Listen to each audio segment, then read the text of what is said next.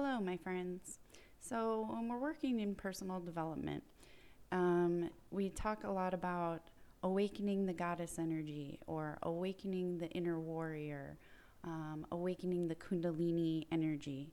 All of these things um, require a certain process that one goes through to be able to get to that point of awakening any type of inner wisdom or strength or energy. Um, so I've put together a little presentation about manas and um, the different gunas within the mind because every transformation begins within the mind. So if you're trying to empower yourself and accept any type of divine energy to flow through you um, or any type of huge transformative process from within yourself, um, you need to have a certain state of mind. So when you imagine something divine, you probably would imagine like a goddess or a god as being strong, radiant, powerful, embodying all these types of qualities. These qualities exist within each one of us, and we can call upon these different energies throughout different times of our lives when we need certain types of energy.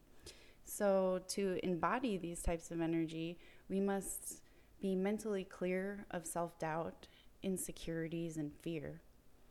One must accept and forgive oneself and feel self love. Um, this is the purpose of healing from within as the first step to reaching your full potential.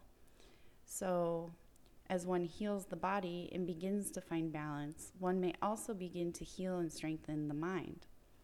This mind training is useful for connecting with the energy and maintaining a strong connection to the divine energy source. Regular energy maintenance and psychic clearing can be done in meditation. So you're keeping your mind clear and you're keeping your energy balanced and in your own frequency, um, not allowing your environment or other people to dictate your frequency, but you emitting your own. Um, so, this is where consciousness crosses into health and wellness. Um, consciousness has a whole field of research in itself, but I'm going to touch on it in the way it relates to health and wellness and well being. So, if you focus on the mind, the rest will begin to flow. Um, we talk about personal development in the first stages self awareness, learning to become the observer and how you experience reality, and then being able to shape your perception and your mindset to live in your highest self.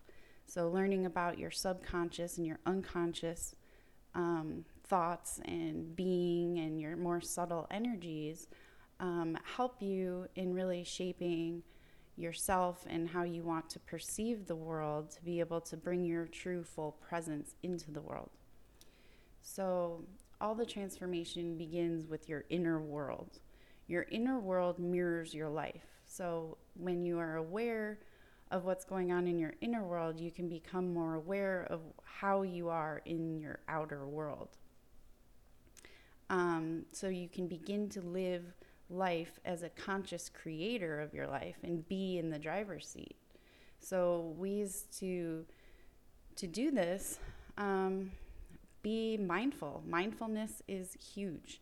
Um, being mindful of your state of mind, how you feel in your body, but then also being mindful of your breath.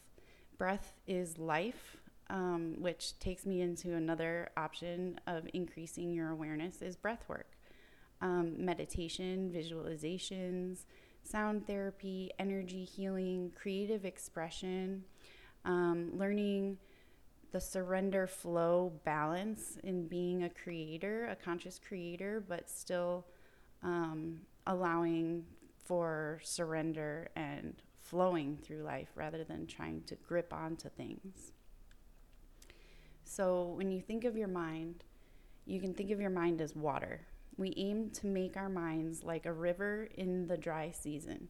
So I've heard it described um, this way, and I really think this is it gives you a good you know visual representation in your mind with your mind's eye you can visualize a river and imagine the river in the wet season so when there's a lot of rain the river is really full overflowing and it's so turbulent that it's muddy and it's hard to see through and in most places on this river, you can't even get across the river because it's so turbulent. There's a lot of movement and it's very active. Um, so, that is what a river is like in the wet season. In the dry season, the river becomes calm and the waters become clear and slow, slower, and it's not overflowing. So, we want our minds to be more like the river in the dry season. Clean, clear waters, slow and deliberate, not overflowing. Um, this means clarity, conscious thoughts, and then conscious actions. So oftentimes we can we can describe different processes and see correlations between human life behavior and water. Um, the whole concept of flow also revolves around um, the comparison with water. Um, so the different states of mind, the different, um, they're called manas gunas, is what we're going to be talking about in, when it comes to the yogic philosophy. Um, the sattvic state of mind is the balance between the rajasic state and the tamasic state. So we aim to be in a sattvic state of mind, which is light, clear, and stable. The rajasic state is active, agitated, turbulent, motivated, um, more like that river in the wet season, right? It's really active. And that state of mind is needed because that's when we do a lot of thinking and our thought processes we do work with that rajasic state of mind. Um, so it's it's a needed energy, um, but it is one side of the energy. The other side is the tamasic state, which is heavy, dull, dark, and inertia like. So it's stagnant, which is also needed because if we were in a rajasic state of mind all the time, we would be like spinning our wheels constantly, right? Always active. So, this other energy, this tamasic state of mind, helps to balance the rajasic state. And when you find balance between these two, you it's called the sattvic state. So, achieving a sattvic state of mind, there is like diets that you can you can try to um, change your food intake to be more um, promoting of a sattvic state of mind there's meditations and exercises. So there are ways of increasing and cultivating sattvic state of mind um, in the path of yoga. So when it comes to the mind, moving forward in life um, is what sattva is considered. Running in place is rajas, or losing our way is tamas. So that's another way of being able to think of those three um, different energies. And this is called the uh, Gunatmak Prakriti, so assessing mind and spiritual self. We'll go over the three different things again in a little more detail. So, Sattva represents goodness, constructiveness, harmoniousness, um, it's the most superior of all the gunas. It's the blissful state. Sattva in the universe is responsible for creation. Inside our own self, it gives us the ability to visualize well, think right, do good, and act in accordance with the laws of nature. Rajas is passion, active, confused. It stands for action. In cosmic terms, Rajas is responsible for maintaining and nurturing of what has been created. In human beings, the Rajasic guna or quality means giving a concrete shape to dreams, being motivated, and taking action. Excess of Rajas, however, can lead to unsettled and perpetually restless minds. Um, like anxiety uh, would fall into that category. Tamas, darkness, destructive, and chaotic. It supplies us with the ability to finish or complete what was generated by sattva and rajas. In the context of the universe, tamas stands for destruction. While some may see tamas as a negative guna, Ayurvedic philosophy says tamas has its role in the scheme of things. It weans us from the old and the lifeless, urging us to move on and invest in that which is still alive.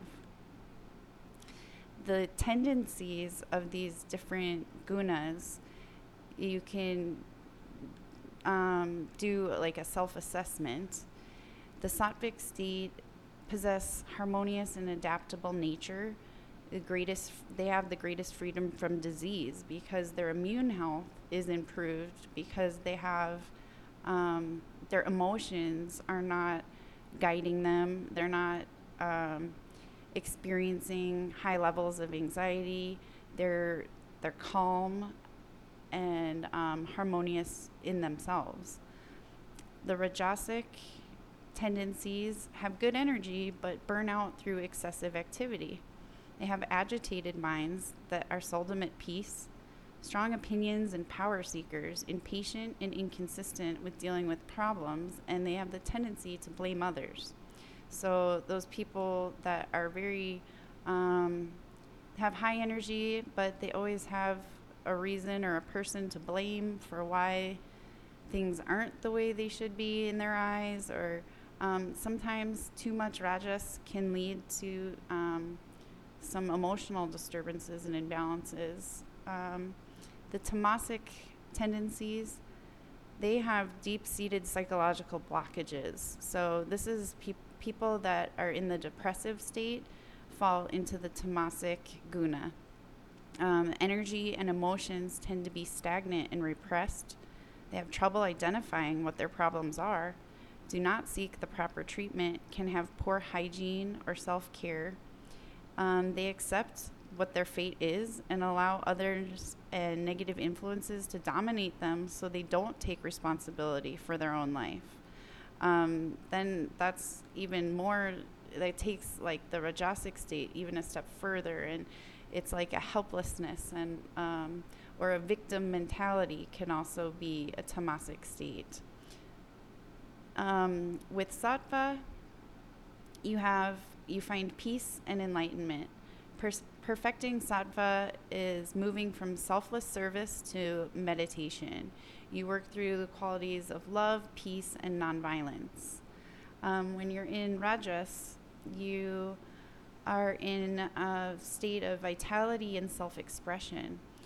Um, you're trying to calm rajas, developing sattva, moving from self motivated action to selfless service. You're working through qualities of stimulation, energy, energization and agitation. When you're in tamas, um, you're experiencing an ignorant and physically oriented life. Um, you're working to break up the tamas, developing rajas, so developing movement, developing some action and activity, um, and moving out of that mental inertia into more self motivated action. So you're working through qualities of sedation, sleep, and grounding. So those are the gunas. Um, so when you're starting from tamas, the most depressive state, um, you need action in any aspect of life to stimulate some sort of movement and let go of what is no longer serving you and allow the new energies to come into your life to allow for change and allow for transition and some fire waking up and taking action making changes releasing attachments and stagnations and letting go of that depressive state recognizing your own self suffering and learning from it, healing from within um, whatever may be suppressed or that you're in denial of, developing a sense of self and identifying what you need. Once you're in the Raja state and you're working through that, you're you're working to get towards um, sattva then. So you're taking time for space, surrendering any personal pain and personal seeking.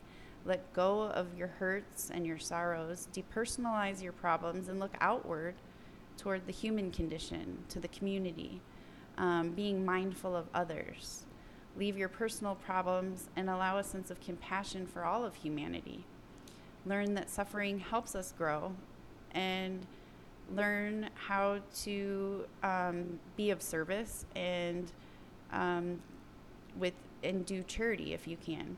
So when you're in the tamas state, you're trying to get to the raja state, and you cannot skip around. You need to, you know, give yourself time, cultivate the type of energy you need first to get out of the depressive state into rajas, and then you, after are comfortable and balanced in rajas and you're ready, then you do these next steps and, you know, care about the community.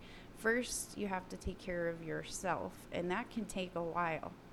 So, these next steps, you know, seeking help to help the community is not something to rush to. Make sure that you do your own personal healing first so you can bring 100% of who you are to the community when you start doing that.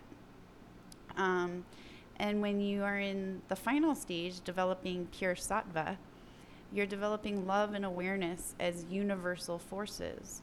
Learn to transcend limitations of the human condition to your higher self. Inner peace becomes your dominant force. You stop seeking to overcome pain and develop joy. Stop being centered in our personal or collective problems, develop connection with greater universal forces and divine powers. You move from human aspect of the human condition to the universal aspect of all life. Um, this is a stage in spiritual practice beyond all ordinary healing and works to heal, heal our relationship with the inner self and the divine. So, it is a progression and definitely not one that needs to be rushed. So if you're trying to embody or wake up any type of dormant energy, first step is to purify and then balance and flow and treat yourself, your body, um, as if you are trying to empower yourself and embody divine energy um, eat clean and keep a clear mind. Say what you mean and mean what you say. Uh, your body and your mind get confused if you say things that you're going to do like if you're a goal setter and you're not you're not following through with your goals then you're working against yourself don't set the goals at all first purify and balance and then flow through it um, and if you're going to say something, make sure you speak truths. So if you say, I'm going to do this, make sure you do it. Otherwise, you confuse your mind and body. Find your balance. That's really the most important thing. And then consistent maintenance of your health and wellness. Define your purpose and passion. Energy flows to it already. So the, more you accept who you truly are and what really interests you and gets you motivated in life, the more the more you'll open up to who you really are and the more calm you'll feel on the inside because you're not causing resistance with conflicting things. You're being yourself and you're letting that energy flow to where it is already trying to flow. Um, if you want to house house the divine energy, create a sanctuary for the divine energy. Think of yourself as being um, the sacred being that you are, and and treat your body respectfully. That is um, my my presentation for you on Manas Gunas. I hope you guys uh, enjoy this and find it useful. If you have questions, feel free to send me messages through my website at thebodyowl.com. Um, have a great day. Sending you love and positive vibes.